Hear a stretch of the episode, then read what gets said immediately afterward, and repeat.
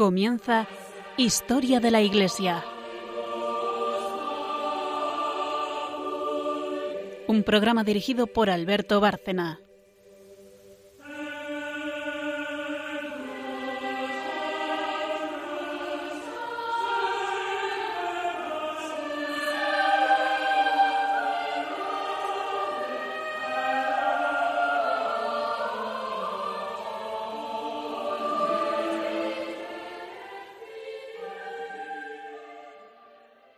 Buenas noches, oyentes de Radio María, un programa más de Historia de la Iglesia. Son los de siempre y una invitada, eh, pero estamos en primer lugar María Hornedo, buenas noches. Buenas noches. Carmen Tur de Montis. Buenas noches a todos. Y Pilar Tur de Montis, que hoy es invitada en el programa y tomará parte pues en el... En el coloquio hay mucho que hablar del tema que empezamos hoy, porque dentro de esta serie, que es Historia de la Iglesia, vamos a empezar a hacer una serie de mártires. Es un tema importantísimo el de los mártires, lo ha sido siempre, no han faltado en ninguna etapa de la historia de la Iglesia, ni faltan hoy, iba a decir desgraciadamente, porque claro, es terrible pensar que sigan siendo asesinados en el mundo tantísimas personas por confesar su fe en Cristo. Y por otro lado, no deja de ser una bendición que existan, que tengan ese valor, esa fe, y también ese don que es el martirio. Así que empezamos una brevísima serie de, de mártires que se puede ir alargando, porque en principio, ahora que lo estábamos preparando, este primer programa, nos dábamos cuenta de que realmente el tema es, es casi inabarcable. La historia de la Iglesia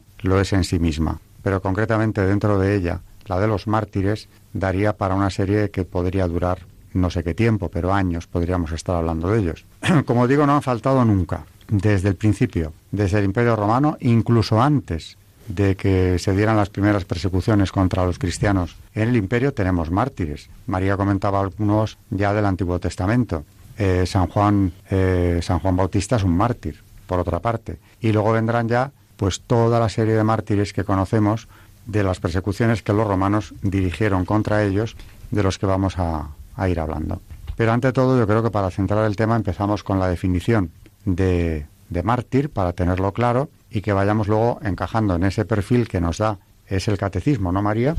Sí, en el catecismo de la Iglesia Católica, en la tercera parte del catecismo y en el punto dos cuatro siete tres, dice así: el martirio es el supremo testimonio de la verdad de la fe. Designa un testimonio que llega hasta la muerte. El mártir da testimonio de Cristo, muerto y resucitado, el cual está unido por la caridad. Da testimonio de la verdad de la fe y de la doctrina cristiana. Soporta la muerte mediante un acto de fortaleza. Decía San Ignacio de Antioquía en Romanos cuatro uno... Dejadme ser pasto de las fieras, por ellas me será dado llegar a Dios. En el punto dos cuatro siete cuatro dice así el catecismo: con el más exquisito cuidado, la Iglesia ha recogido los recuerdos de quienes llegaron hasta el extremo para dar testimonio de su fe. Son las actas de los mártires, que constituyen los archivos de la verdad escritos con letras de sangre. Y aquí se relata el testimonio de San Ignacio de Antioquía, en Romanos seis, uno, dos. Dice así: no me servirá nada de los atractivos del mundo, ni de los reinos de este siglo. Es mejor para mí morir, para unirme a Cristo Jesús, que reinar hasta los confines de la tierra. Es a Él a quien busco, a quien murió por nosotros. A Él quiero, al que resucitó por nosotros. Mi nacimiento se acerca. San Ignacio de, de, de Antioquía. Y hay otro, otro texto de San Policarpo que dice así: te bendigo por haberme juzgado digno de este día y esta hora, digno de ser contado en el número de tus mártires. Has cumplido tu promesa, Dios de la fidelidad y de la verdad. Por esta gracia y por todo te alabo, te bendigo, te glorifico por el eterno y celestial sumo sacerdote Jesucristo, tu Hijo amado.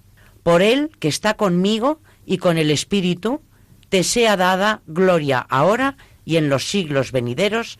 Amén. San Policarpo, Martirio catorce, dos, tres. Bueno, eh, sobre los mártires hay muchísimo más que hablar, pero ya vamos centrando el concepto de mártir, que son testigos de la fe, los que dan testimonio de, de su fe eh, a cambio de su vida, entregando la propia vida. Eh, sobre ellos, eh, tú te, tenías un texto, Carmen, interesantísimo hoy, Sí, hay un, hay un libro para nuestros oyentes que les recomiendo mucho, que se llama Mi Testamento Filosófico, de Jean Guitton, que es de Ediciones Encuentro, eh, que bueno, es un libro un poco extraño de explicar, pero es este hombre, Guitton, que está al borde de la muerte y tiene unas conversaciones con, con una serie de personas. En este capítulo es con Bergson, son, es imaginario evidentemente, pero tienen unas conversaciones muy interesantes, filosóficas, y precisamente hablando de los, de los mártires y del martirio. Eh, luego hablaremos de los apóstoles, que al final fueron los primeros mártires, y, y hablando eh, sobre la verdad del cristianismo, dice que, pues hace una reflexión sobre el martirio de los apóstoles, eh, y dice... Eh, los apóstoles llegan. Supongo que estoy frente a unos locos o impostores o unos pobres ingenuos. Me gustaría echarlos a sus delirios, pero no hay delirios. Hay un mensaje genial. La única cosa propia del delirio es la resurrección, pero sin ella lo genial no lo sería. Ahora bien, lo es. Cuando uno no está ni frente a un mito ni frente a una leyenda, está frente a un hecho histórico. O entonces estamos en presencia del fruto de lo que el espíritu humano tiene de más inferior o de más, enferme, eh, más enfermo, credulidad. Y siguiendo, luego sigue hablando de los, de los apóstoles, dice... Ahora bien, los poseemos. El hecho increíble responde, pues, esencialmente a una invención de genio espiritual y a una creación de vida nueva. Y toda mi perplejidad viene de ahí, ya que tengo que coger en bloque el genio del mensaje y el aparente cuento de hadas sin el cual ya no hay genio ni sentido, en un mensaje evidentemente lleno de sentido y rebosante de genio. O acepto el misterio, o de lo contrario tengo que volverme hacia un absurdo más oscuro que todos los misterios y que ni da cuenta de los hechos normales. Imagine... doce hombres y hasta quinientos, que sabiendo que su maestro no ha resucitado, deciden ir todos a convencer al mundo de lo contrario. Y la mayoría terminan haciéndose cortar el cuello por fidelidad a lo que saben que es una broma, sin que ninguno de ellos se vaya a la lengua y termine con ella. Comprenda que esto sería absurdo. Pues eso, hablando precisamente de los, de los primeros mártires, de los primeros, vamos, de los apóstoles, luego hablaremos en el santo del día de San Pedro, y, y claro, realmente es una de las... Eh, De, de las muestras, ¿no? de, la, de la verdad de nuestra fe, pues como esos hombres, eh, los que habían estado, los que eran contemporáneos de Jesús, se hicieron todos matar, se hicieron todos mártires, eh, después de un hecho que ellos habían vivido ellos mismos. No son unos mártires posteriores, son contemporáneos a Jesús. Y eso, hablando de, de ello, pues eh, en el libro, en esta conversación, me ha parecido muy interesante, porque realmente es una de las muestras, ¿no? También de... Que, por cierto, oyéndote, eh, es verdad que el Evangelio nos habla de los apóstoles como unos seres muy de carne y hueso. Uh-huh. Desde luego, entre ellos no había visionarios. Siguen a Cristo porque le reconocen como el Mesías. De entrada, cuando les va llamando, se, se van con él. Pero luego se les ve, eh, claro, muy, muy terrenos. Uh-huh. Se pelean a ver quién va a estar primero en el reino de los cielos. Mm, tienen momentos de duda, tienen momentos de miedo... No son perfectos, ni mucho uh-huh. menos. Se quedan dormidos. Se quedan dormidos. Sí. San Pedro le niega, uh-huh. huye, además, si le niega. Y luego, claro, cuando le ven muerto, a pesar de que incluso los que han estado con él en, en la transfiguración saben quién es, le han visto ya eh, como cuerpo glorioso, incluso esos también tienen miedo. Hasta que no viene el Espíritu Santo, eh, como nos cuenta la Biblia, y tenemos ahí una clara manifestación de su poder, de cómo les...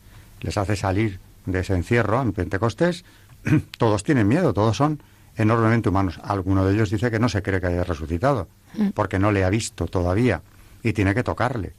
O sea, que son enormemente humanos. No nos describe el Evangelio un conjunto de hombres, eh, ¿cómo diría yo? Especiales. Sí, ni especiales, ni extraviados, mm. ni tampoco demasiado imaginativos. De imaginativos tienen bastante poco. Van siguiéndole y van aprendiendo con él, eh, a trancas y barrancas, ¿no? Y sin embargo, todos ellos, después de Pentecostés, después de esa efusión del Espíritu Santo, como tú decías, están ya en disposición de dar la vida. Es más, eh, hasta anhelan darla. Con lo cual, efectivamente, no estamos ante un conjunto de locos, y estamos hablando solo de aquellos primeros doce.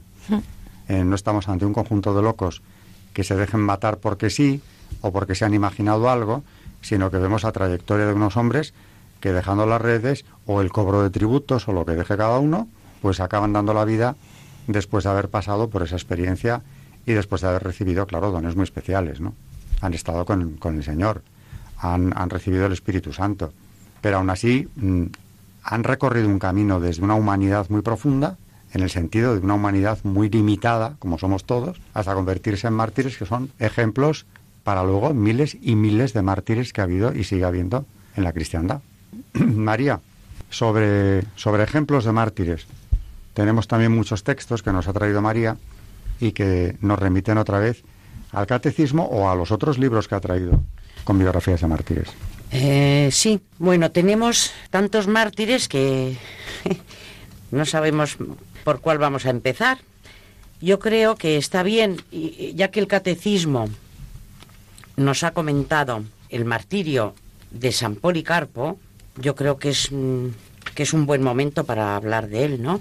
Sobre todo porque en la definición de martirio, el catecismo de la Iglesia Católica lo escoge a él.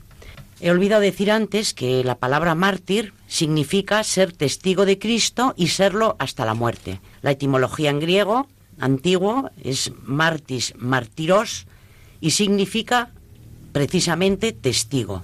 Bueno, es el conjunto de torturas y, y hasta la muerte que implica mmm, el, el dar la vida por Jesucristo, ¿no?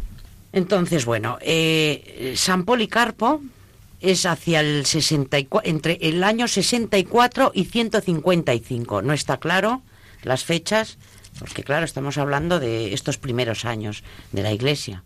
Fue obispo de Esmirna y nació de padres cristianos. Fue, según testimonio de San Ireneo, discípulo del apóstol San Juan.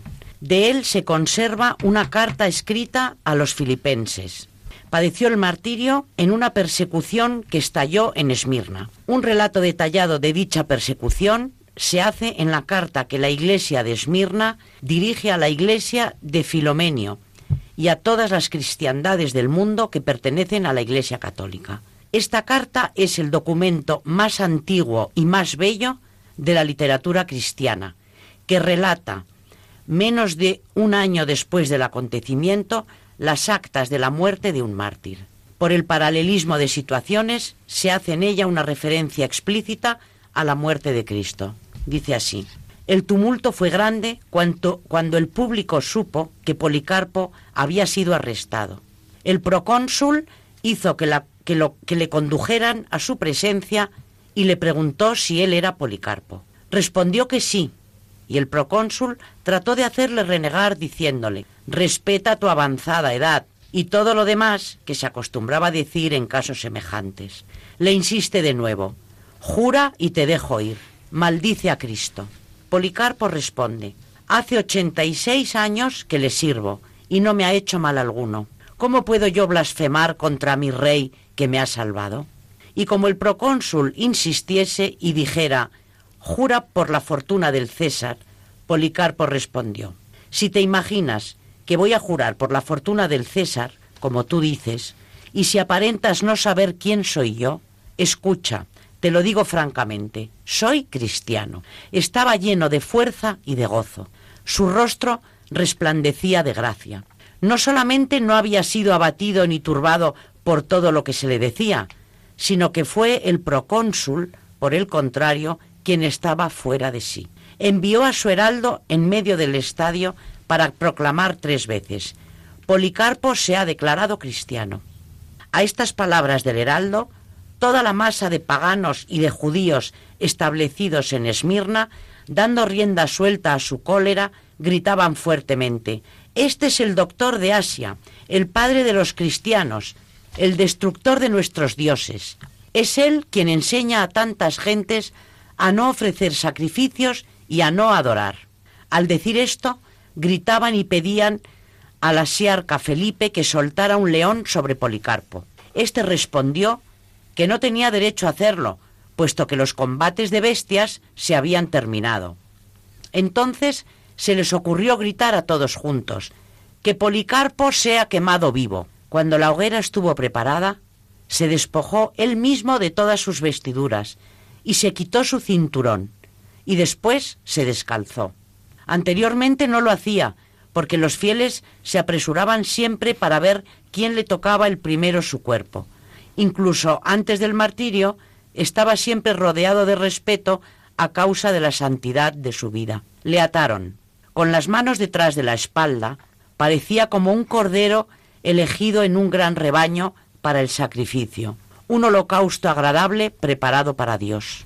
Levantando los ojos al cielo dijo: Señor Dios Todopoderoso, Padre de tu Hijo muy amado Jesucristo, por quien nosotros hemos recibido el conocimiento de tu nombre, Dios de los ángeles, de las potencias, de toda la creación y de toda la raza de los justos que viven en tu presencia. Yo te bendigo por haberme juzgado digno de este día y de esta hora, de participar en nombre de tus mártires del cáliz de tu Cristo, para la resurrección en una vida eterna del alma y del cuerpo, en la incorruptibilidad del Espíritu Santo. Con ellos pueda yo ser admitido hoy en tu presencia, como un sacrificio pingüe y agradable, como tú lo habías manifestado y preparado por anticipado, como tú lo habías realizado, Dios sin mentira y verdadero. Por eso yo te alabo, te bendigo, te glorifico, por medio del gran sacerdote eterno y celestial, Jesucristo, tu Hijo bien amado, por quien sea la gloria a ti con Él y el Espíritu Santo, ahora y en los siglos futuros. Amén. Carta de Testigos Oculares, de la nueve al catorce, página cinco, mil treinta y cinco a mil treinta y nueve. Pues muy bien traído, porque precisamente el martirio de San Policarpo es un ejemplo perfecto de lo que es un mártir y de cómo se llevó a cabo eh, el martirio de muchísimos de ellos, la mayor parte, en el Imperio Romano. Hay dos datos, por ejemplo, cuando le, le reconoce, le hace reconocer el procónsul su, su nombre de cristiano, que es por lo que al final les mataban. Ya hablaremos de eso al hablar del martirio en las persecuciones romanas. Cosa que él reconoce, por supuesto, sin rodeos. Hay algo muy curioso que se va a dar en todos los martirios hasta la fecha, durante dos mil años, que es el empeño que tiene el verdugo en que el cristiano apostate. Eh, lo de obligar al mártir a blasfemar como condición para salvarle, ofrecerle eh, la salvación, el perdón de... El perdón iba a decir de qué, bueno, el perdón de su categoría de cristiano, a cambio de que haga una apostasía, una blasfemia. Esto está ya en Roma, es constante desde el Imperio Romano y sigue estando en todos los países, en todas las etapas donde ha habido persecución. Hace poco me hablaban, eh, me hablaba un amigo mío de la muerte de su abuelo, aquí en Málaga, durante la Guerra Civil, y cuando lo iban a matar le, le proponían salvarse a, a cambio de pisar el crucifijo. Se negó, le mataron, le cortaron las manos previamente, murió invocando al Sagrado Corazón de Jesús, está en proceso de beatificación. Y luego, otra cosa de San Policarpo que se va a ver en los mártires, es el gozo con el que van al martirio.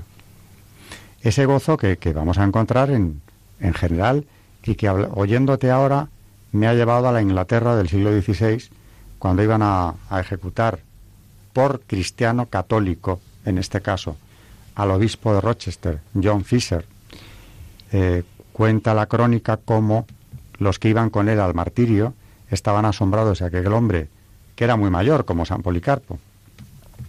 Iba lleno de gozo, iba haciendo bromas, iba como levantando la moral de sus compañeros de martirio ante el estupor de los mismos, y también naturalmente del verdugo, que cuando le ve llegar, ve un hombre que viene del mejor humor y, y transmitiendo alegría, consciente de que había recibido un don especialísimo de Dios, que era el martirio, y dando gracias por ello. O sea que ya es curioso, Carmen, tú que hablabas antes de la locura de los mártires, cómo en personas, además de la talla de San Policarpo, hablo de talla en cuanto a talla intelectual y a la formación recibida por San Policarpo y por el obispo de Rochester. Ese gozo, esa convicción ante el martirio y ese despreciar la apostasía que se les ofrece para salvarse. Bueno, pues... Eh, Nos tenemos que ir ya al santo, que como nos ha dicho Carmen hoy, es San Pedro, primer papa y uno de los primeros mártires del cristianismo.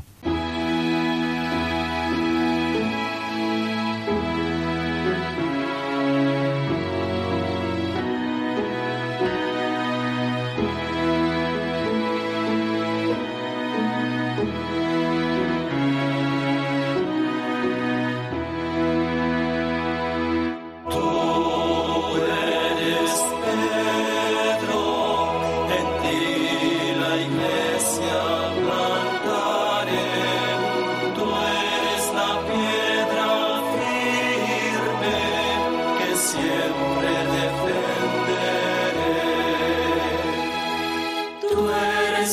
Francisco, elegido del Señor, para guiar a las ovejas como el buen pastor. Tú eres Pedro, en ti la iglesia plantaré. Tú eres la piedra firme que siempre defenderé. Tú eres Francisco, humilde servidor, que a todos quieres ayudar con paciencia y amor. Tú eres Pedro, en ti la iglesia plantaré. Tú eres la piedra firme que siempre defenderé. Tú eres Francisco, sea formador, para vivir el Evangelio como lo pide el Señor. Tú eres Pedro, en ti la iglesia plantaré. Tú eres la piedra firme que siempre defenderé. Oh, Francisco, oramos al Señor para que estés con nosotros como el buen servidor. Tú eres Pedro, en ti la iglesia plantaré. Tú eres la piedra firme que siempre defenderé.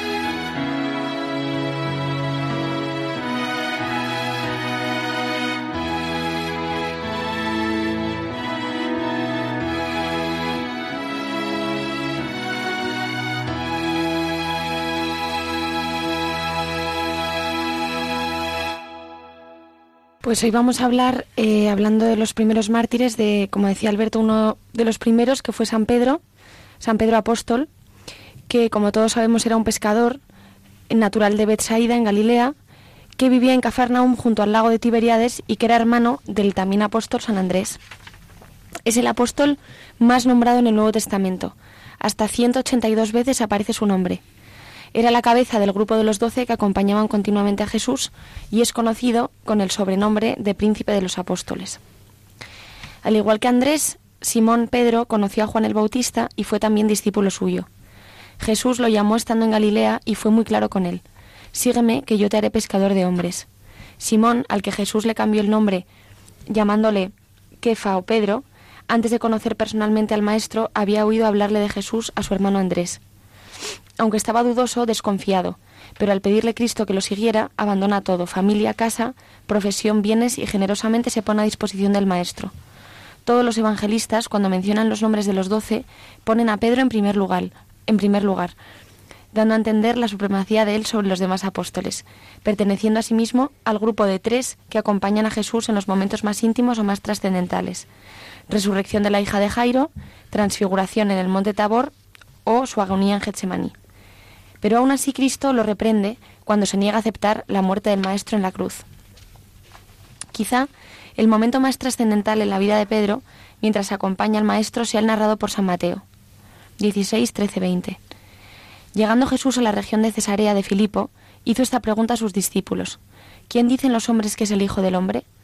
Ellos dijeron, unos que Juan el Bautista, otros que Elías, otros que Jeremías o uno de los profetas. Dijo Jesús, ¿y vosotros quién decís que soy yo? Simón Pedro contestó, tú eres el Cristo, el Hijo de Dios vivo. Replicando Jesús le dijo, bienaventurado eres Simón, hijo de Jonás, porque no te ha revelado esto la carne ni la sangre, sino mi Padre que está en los cielos. Y yo a mi vez te digo que tú eres Pedro, y sobre esta piedra edificaré mi iglesia, y las, puesta, y las puertas del infierno no prevalecerán contra ella. A ti te daré las llaves del reino de los cielos, y lo que ates en la tierra quedará atado en los cielos, y lo que desates en la tierra quedará desatado en los cielos. Entonces mandó a sus discípulos que no dijesen a nadie que él era el Cristo. Pero Pedro el vehemente, el que dice, ¿a dónde vamos a ir, Señor, si tú tienes palabra de vida eterna? Cuando llega la hora de la verdad, cuando Jesús es apresado, no solo lo abandona como hicieron los demás, sino que lo niega hasta tres veces, como el propio Jesús le había profetizado. Esa negación él la lloraría toda su vida. Cuando resucita el Maestro, no solo se aparece de forma colectiva a todos sus discípulos, sino que también lo hace de forma privada a Pedro. Y en estos días previos a su ascensión a los cielos, Jesús le da una forma más concreta a la promesa que le hizo en Cesarea de Filipo. Por tres veces le exige a Pedro que le profese su amor, y le responde, «Apacienta mis corderos, y apacienta mis ovejas». Y finalmente profeti- profet- profetiza su, mar- su martirio. Cuando seas viejo, extenderás tus manos y otro te ceñirá y te llevará a donde tú no quieras ir. En Juan veintiuno, dieciocho. En los Hechos de los Apóstoles, en los capítulos del uno al doce, se habla en numerosísimas ocasiones de la actividad apostólica de Pedro. Existen numerosos episodios en los que queda absolutamente de manifiesto el primado que ejercía Pedro en la Iglesia primitiva. En la elección del apóstol Matías, en la explicación al pueblo del milagro de Pentecostés. Es el portavoz de todos ellos al explicar que hay que obedecer a Dios y no a los hombres. Es el primero que es hecho prisionero, realiza milagros en nombre de Dios, pronuncia terribles condenas, y a él se dirigirá Pablo después de ser convertido en el camino de Damasco. Todos estos episodios quedan perfectamente relatados en los Hechos de los Apóstoles. Existen dos decisiones importantísimas en la primitiva Iglesia que son tomadas por él. La primera es la admisión de los gentiles en la Iglesia, realizada de hecho cuando bautiza al centurión Cornelio, bautizo que creó un precedente y su, lidera- y su liderazgo en el primer concilio de Jerusalén. San Pablo lo menciona en sus epístolas a los Gálatas y a los Corintios, y esto denota la importancia que Pablo le da a Pedro, pues Pedro no había estado en ninguna de las dos ciudades. Pedro se convierte en un apóstol misionero, marchando desde Jerusalén a Antioquía y posteriormente a Roma, las dos grandes ciudades del imperio. San Jerónimo, en su obra De Viris Illustribus, dice que Pedro fue el primer obispo de Antioquía, y esto lo deduce de una información menos explícita que aparece en el Cronicón de Eusebio de Cesarea, aunque este tema está abierto, siendo distintas posiciones mantenidas en Oriente y en Occidente. Pero la ciudad que quedará ligada íntimamente al apóstol será Roma. Es una verdad histórica que Pedro estuvo en Roma, predicó en la capital del imperio y fue la cabeza de la Iglesia en dicha ciudad, aunque no se sabe con exactitud ni en qué fecha llegó ni en qué fecha fue martirizado en dicha ciudad. Se sabe que antes de llegar a Roma ya existía en la ciudad una numerosa comunidad de cristianos muy bien organizada, y prueba de ello es que San Pablo en el año cincuenta y ocho les escribe una carta antes de llegar a dicha ciudad. San Clemente Romano en su carta a Corintios dice expresamente que en dicha ciudad fueron martirizados los, martirizados los apóstoles Pedro y Pablo, y con ellos una gran multitud de cristianos en tiempos del emperador Nerón. Se sabe que murió crucificado boca abajo, pues así lo narra el pagano Porfirio, y así lo ha manifestado siempre la tradición cristiana. Pero se desconoce, la, se desconoce la fecha exacta del martirio, aunque algunos autores antiguos afirman que fue en el año sesenta y siete. Autores modernos afirman que en el sesenta y cuatro. San Eusebio, Orígenes y San Jerónimo dicen que escogió esta forma de ser crucificado por humildad. Algunos exegetas le dan el título de evangelista, pues según la tradición muy antigua se afirma que el evangelio escrito por San Marcos fue a iniciativa de San Pedro e inspirado por él. Marcos era discípulo de Pedro y éste le habría contado todo lo que había visto y oído al Maestro. Este Evangelio se entiende como una catequesis de Pedro, pues en él Pedro es tratado con mayor dureza que en los otros cuatro, y se omiten ciertos relatos en los que de alguna forma se le enaltece sobre los demás apóstoles. Mucho más se sabe de él y de sus discursos por parte de San Lucas. Su sepulcro, situado en los huertos de Nerón, en la vertiente oriental de la colina vaticana, fue venerado desde un principio. Esto ha sido confirmado por las excavaciones arqueológicas realizadas en los años cuarenta en las grutas de la Basílica de San Pedro en el Vaticano. En la Passio Sancti Patri, escrita por el Seudolino en el siglo cuarto, se dice que Pedro fue crucificado cerca del obelisco de Nerón, mientras que San Jerónimo dice que fue en la Vía Triunfal. Estos dos testimonios se recogen en el Liber Pontificalis. El texto más antiguo en el que se habla de la, del sepulcro del apóstol es el llamado texto de Gayo, que se encuentra en la Historia Eclesiástica de Eusebio, y en el que se dice que el cuerpo del apóstol fue puesto en el sepulcro del senador Marcelo. Yo puedo mostrar los trofeos de los apóstoles. Si te acercas al Vaticano o a la Vía Ostiense, encontrarás los trofeos de ambos fundadores de esta iglesia. Tanto en Roma como en toda la cristiandad se construyeron numerosas iglesias dedicadas a su nombre. Las reliquias del apóstol fueron objeto de culto desde el siglo primero. Los papas nunca han sido partidarios de distribuir sus reliquias, conservando la integridad de las mismas. Solo la cabeza está separada del cuerpo y se conserva junto a la de San Pablo, en la Basílica Lateranense. Los restos están en la cripta de la Basílica de San Pedro en el Vaticano. Como reliquia suya es conservada también su cátedra. Desde la antigüedad se conmemoró su festividad junto con la del apóstol Pablo los días veintinueve de junio y veintidós de febrero, aunque a lo largo de los siglos se ha impuesto la primera de las dos fechas, o sea, el día veintinueve de junio.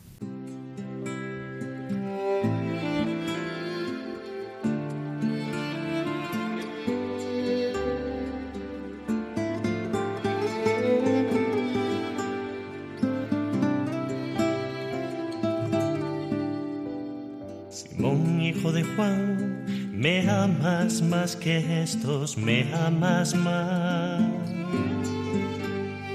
Simón, hijo de Juan, me amas más que estos, me amas más. Señor, tú sabes todo, tú sabes que te quiero. Señor, tú puedes todo en la tierra y el cielo. Simón, hijo de Juan, si me amas, apacienta mis corderos. Simón, hijo de Juan, me quieres más que estos, me quieres más. Simón, hijo de Juan, me quieres más que estos, me quieres más. Señor, tú sabes todo, tú sabes que te quiero. Caminas sobre el agua y bautizas con fuego. Simón, hijo de Juan, si me quieres, cuida de mis corderos. Simón, hijo de Juan, me amas más que estos, me amas más. Simón, hijo de Juan, me quieres más que estos, me quieres más. Se ha entristecido Pedro, porque le ha preguntado por tres veces que si le quiere más. Simón, hijo de Juan, si me amas, mis ovejas pastorealas. Te lo aseguro, cuando eras joven, tú mismo te ceñías e ibas donde querías. Pero cuando seas viejo, extenderás las manos, otro te ceñirá y te llevará donde tú no quieras. Y añadió, sígueme, Simón, hijo de Juan, sígueme, Simón, hijo de Juan.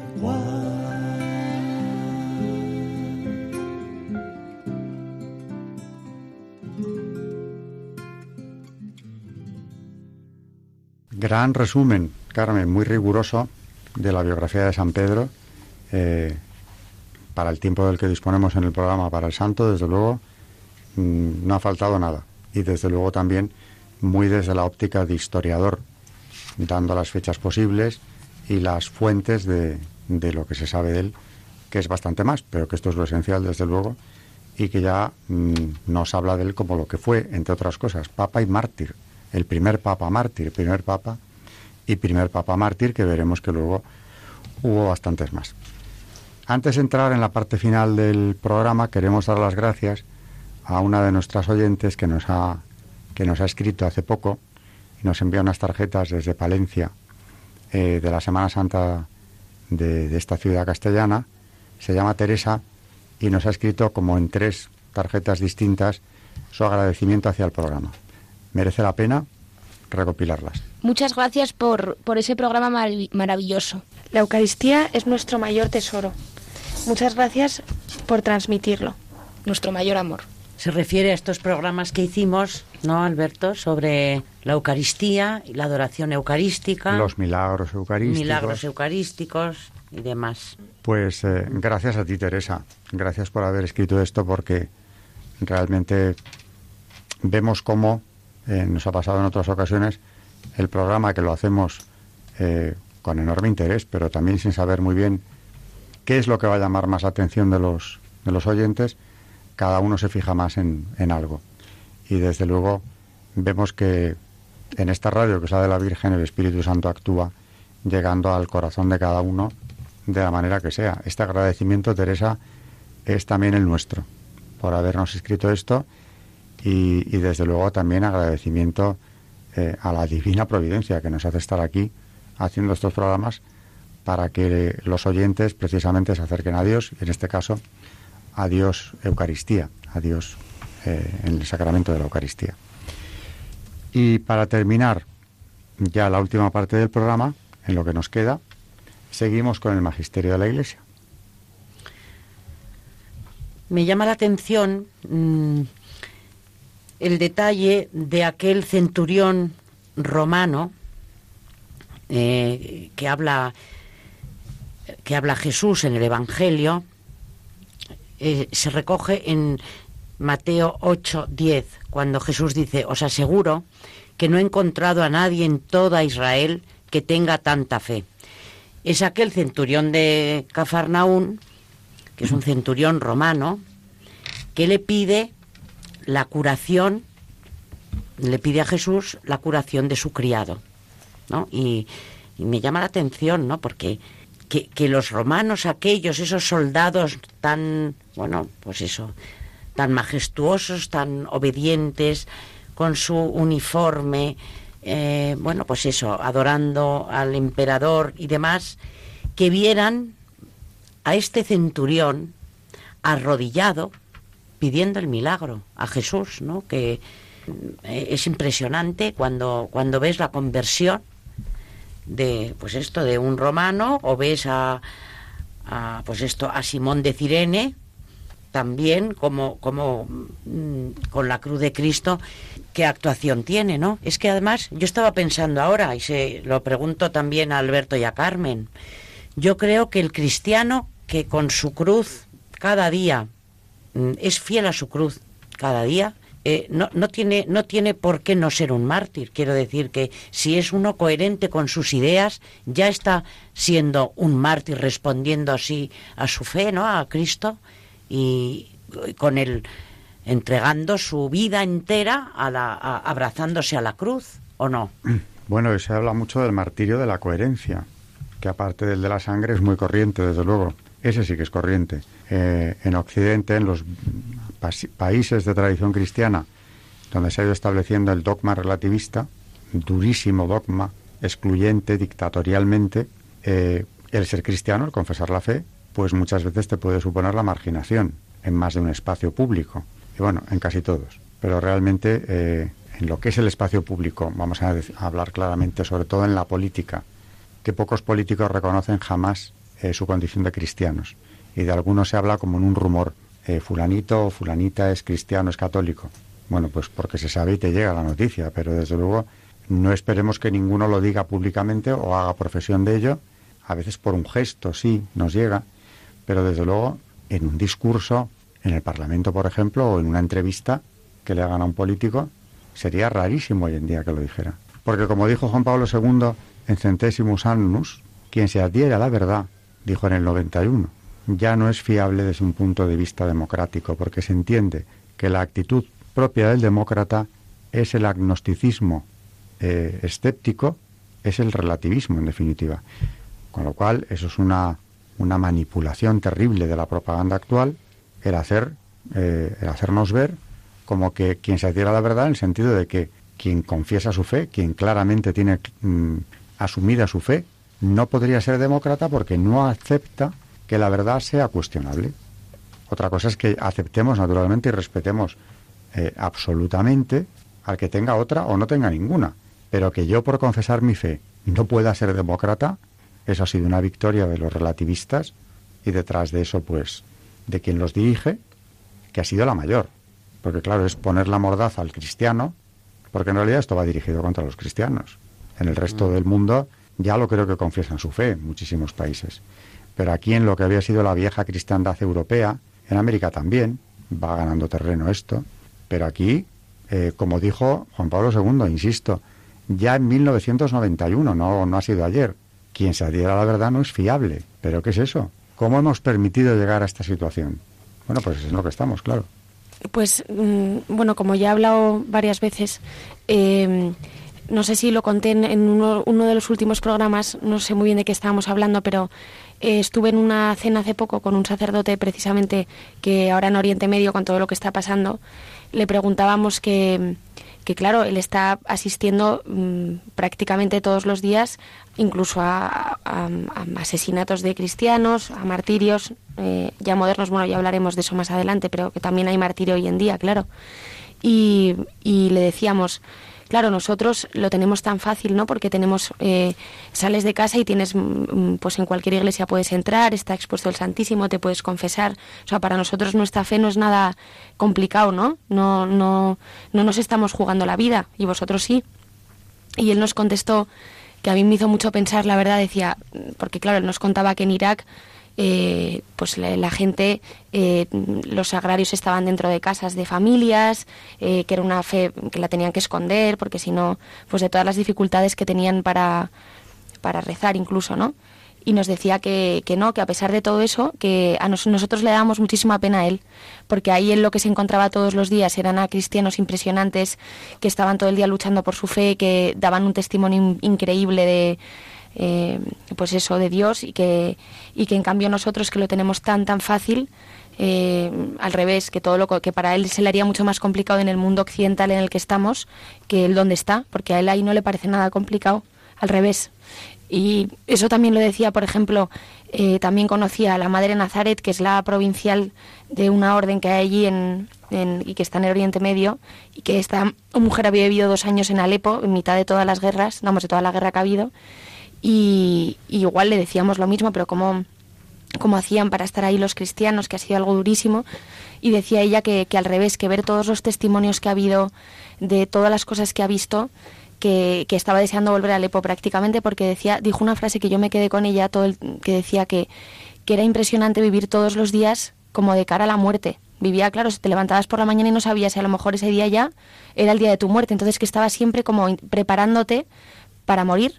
Y que en el fondo todos deberíamos de vivir así, como pensando que a lo mejor es tu último día y que tienes que vivir como si fuera al final, todos los días. Y, y pues son unos testimonios increíbles de una gente que vive ahí. Se cumple aquello que dijo Tertuliano en tiempo de las persecuciones del Imperio Romano. La sangre de los mártires es semilla de nuevos cristianos. Por ejemplo, hablabas de Irak, pero hace bien poco hemos tenido el ejemplo de los coptos en mm. Egipto, que en plena Semana Santa han sido eliminados. Mmm, el Domingo de Ramos, ¿no? Sí. Asumiendo sí, sí. perfectamente que el hecho de asistir a, a la iglesia les podía significar la muerte, como de hecho ha sido, ¿no? Y venían advirtiendo de esta situación hace mucho, sin que se hayan tomado medidas para impedirlo. Y viven esto, eh, como dices tú, todos los días. Yo también he hablado con algún, con algún cristiano de Irak que contaba exactamente lo mismo, ese vivir en peligro mortal mmm, prácticamente siempre, pero sin embargo, qué alegría transmiten. Es verdad que con qué entusiasmo viven esa situación, ¿no? Mm. Bueno, pues es que a veces también eh, quizá eso sea un, un aliciente. El, el estar rodeado de personas que están dispuestas a dar la vida en cada momento, en tu comunidad, en torno a ti, naturalmente te levanta el espíritu. Incluso decía eh, que esta, la provincial decía que, que había, que era impresionante, que es algo que no se dice casi en los medios, pero que claro, muchos musulmanes viendo el comportamiento de los cristianos y sus eh, pues eso, eh, su ejemplo, ¿no?, de ayuda a los demás y de eh, que había muchas conversiones. O sea, que también el verles a los cristianos en esas situaciones había, había hecho que muchos musulmanes se convirtieran, que es una cosa que no se habla mucho en los medios. Pero, pero claro, así ha sido. Y eso ha sido por el testimonio de esta gente que están allí. Claro, los que matan a los mártires, lo que no saben es que están haciendo un flaco servicio a su causa. Porque es verdad, y siempre ha pasado, ¿no? La sangre de los mártires es semilla de cristianos. Lo que pasa es que, claro, también es cierto que, como decía un amigo sacerdote, y a veces es una frase que llama la atención, el demonio trabaja para Dios. Porque detrás de toda violencia, decía Juan Pablo segundo también en Evangelium Vitae, está la lógica del maligno. Detrás de la violencia que lleva a estos verdugos a matar mártires, está el maligno, no tengo la menor duda de que está él. Porque el maligno es una bestia feroz, que cuando puede actúa y haciendo todo el daño posible, ¿no? Y sin embargo, ¿qué pasa? Pues que no se puede contener, siendo tan inteligente, pudiendo prever que, que esa masacre se puede volver contra sus planes, si puede inducir a, a hombres de carne y hueso, ¿no?, a cometerla, lo hace. Lo hace aunque pueda prever que las consecuencias no son precisamente las que él quiere. En el caso de los mártires es muy visible. Puede atacar, ataca, como la bestia feroz que es. Y sin embargo, ese ataque que trae, conversiones. Fíjate que eh, convertir musulmanes a través del ejemplo de los cristianos mártires, eso es que es la mayor lección que se puede dar, ¿no? Convertir precisamente a gente de la misma religión de la que se supone que son los que han matado a esas personas, ¿no? Uh-huh. Esto ha sido siempre así. Sí, ya lo dice el Catecismo en su primera parte, con el testimonio, bueno, en el punto doscientos noventa y siete, en el que, en el que relata un pequeño párrafo de la madre de los siete hijos macabeos, alentándolos al martirio. Yo creo que esta es la primera escena de martirio que hay en el Antiguo Testamento y que verdaderamente es, es muy impresionante, ¿no? Dice así: yo no sé cómo aparecisteis en mis entrañas, dice esta madre a sus hijos, ni fui yo quien os regaló el espíritu y la vida, ni tampoco organicé yo los elementos de cada uno. Pues así el creador del mundo, el que modeló al hombre en su nacimiento y proyectó el origen de todas las cosas, os devolverá el espíritu y la vida con misericordia, porque ahora no miráis por vosotros mismos a causa de sus leyes. Te ruego, hijo, que mires al cielo y a la tierra, y al ver todo lo que hay en ellos, sepas que a partir de la nada lo hizo Dios, y que también el género humano ha llegado así a la existencia. De todas maneras, yo creo que verdaderamente en el momento del martirio, claro, yo pienso, si no es porque Dios te da su gracia, a ver cómo vamos a ser mártires. Es impensable. Que por otro lado, cuando hablabas tú ahora del maligno y de su rabia, yo creo que la rabia que él tiene es de ver cómo Dios se ha enamorado del ser que ha creado. No lo puede soportar, siendo hombre y siendo una calamidad, que es lo que somos. No, no puede soportar que, que Dios haya hecho al hombre y que vaya a morir por ese hombre. No lo puede soportar. A él se le escapa. Se le escapa ver mmm, este amor tan enorme que nos tiene. Y que nosotros, como decía esta mañana eh, el obispo de San Sebastián, Munilla, ¿no?, decía, el que nos ha seducido es él a nosotros primero. Nosotros no hemos hecho nada.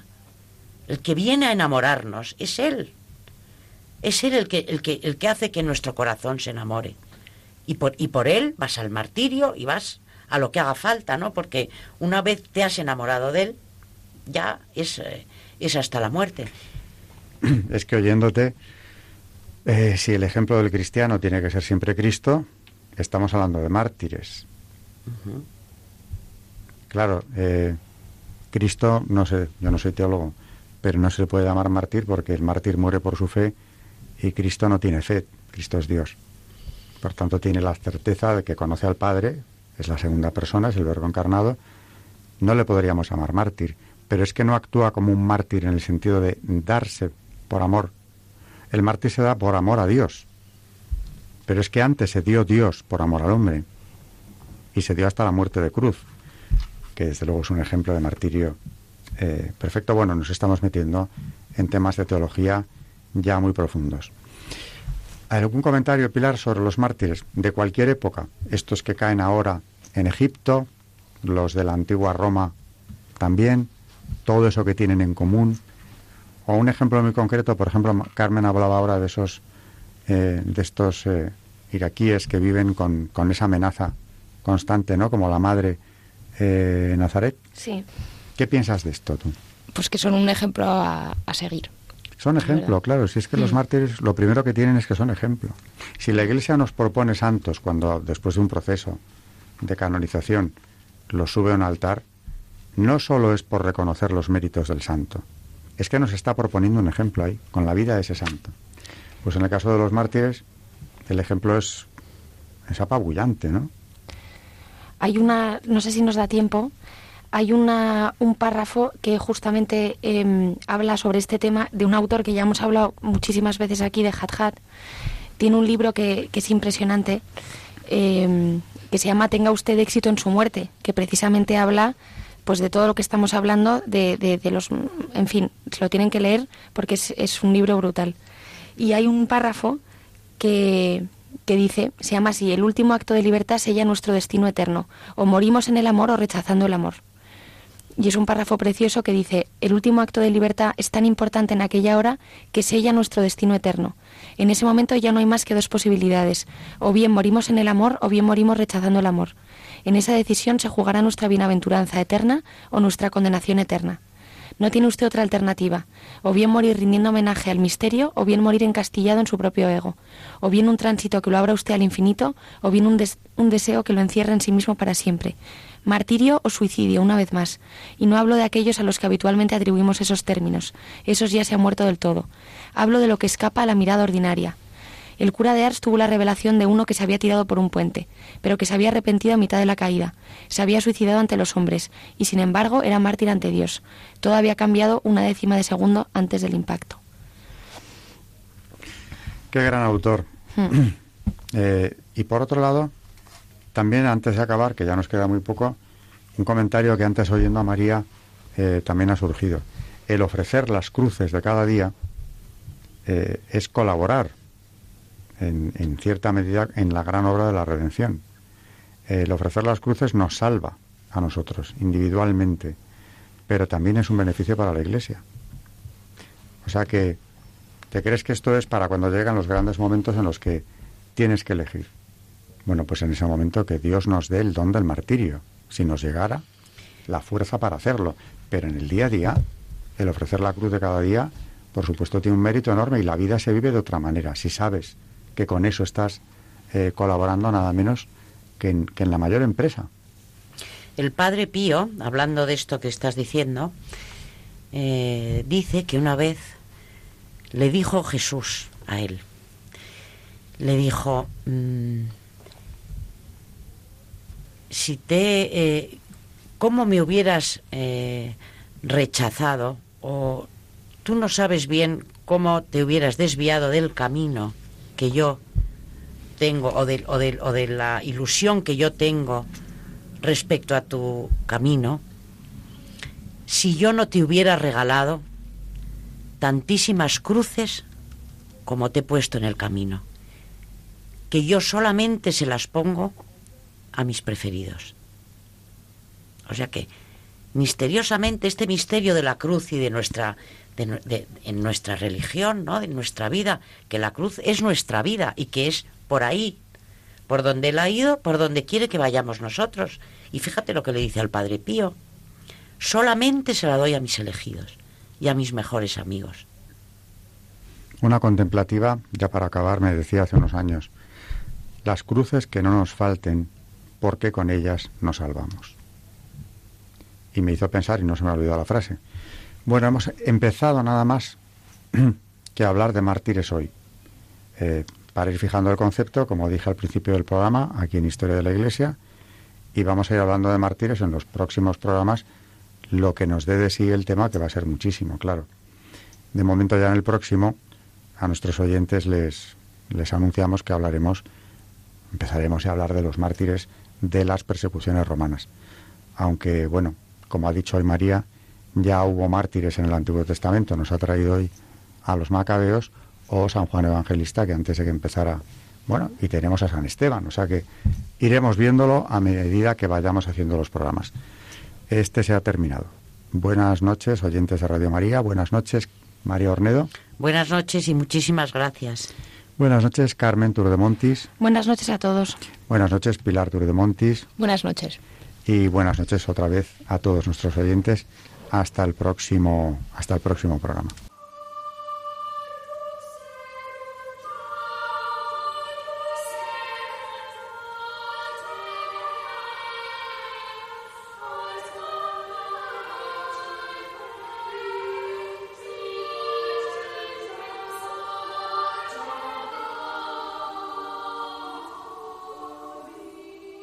Han escuchado Historia de la Iglesia, un espacio dirigido por Alberto Bárcena.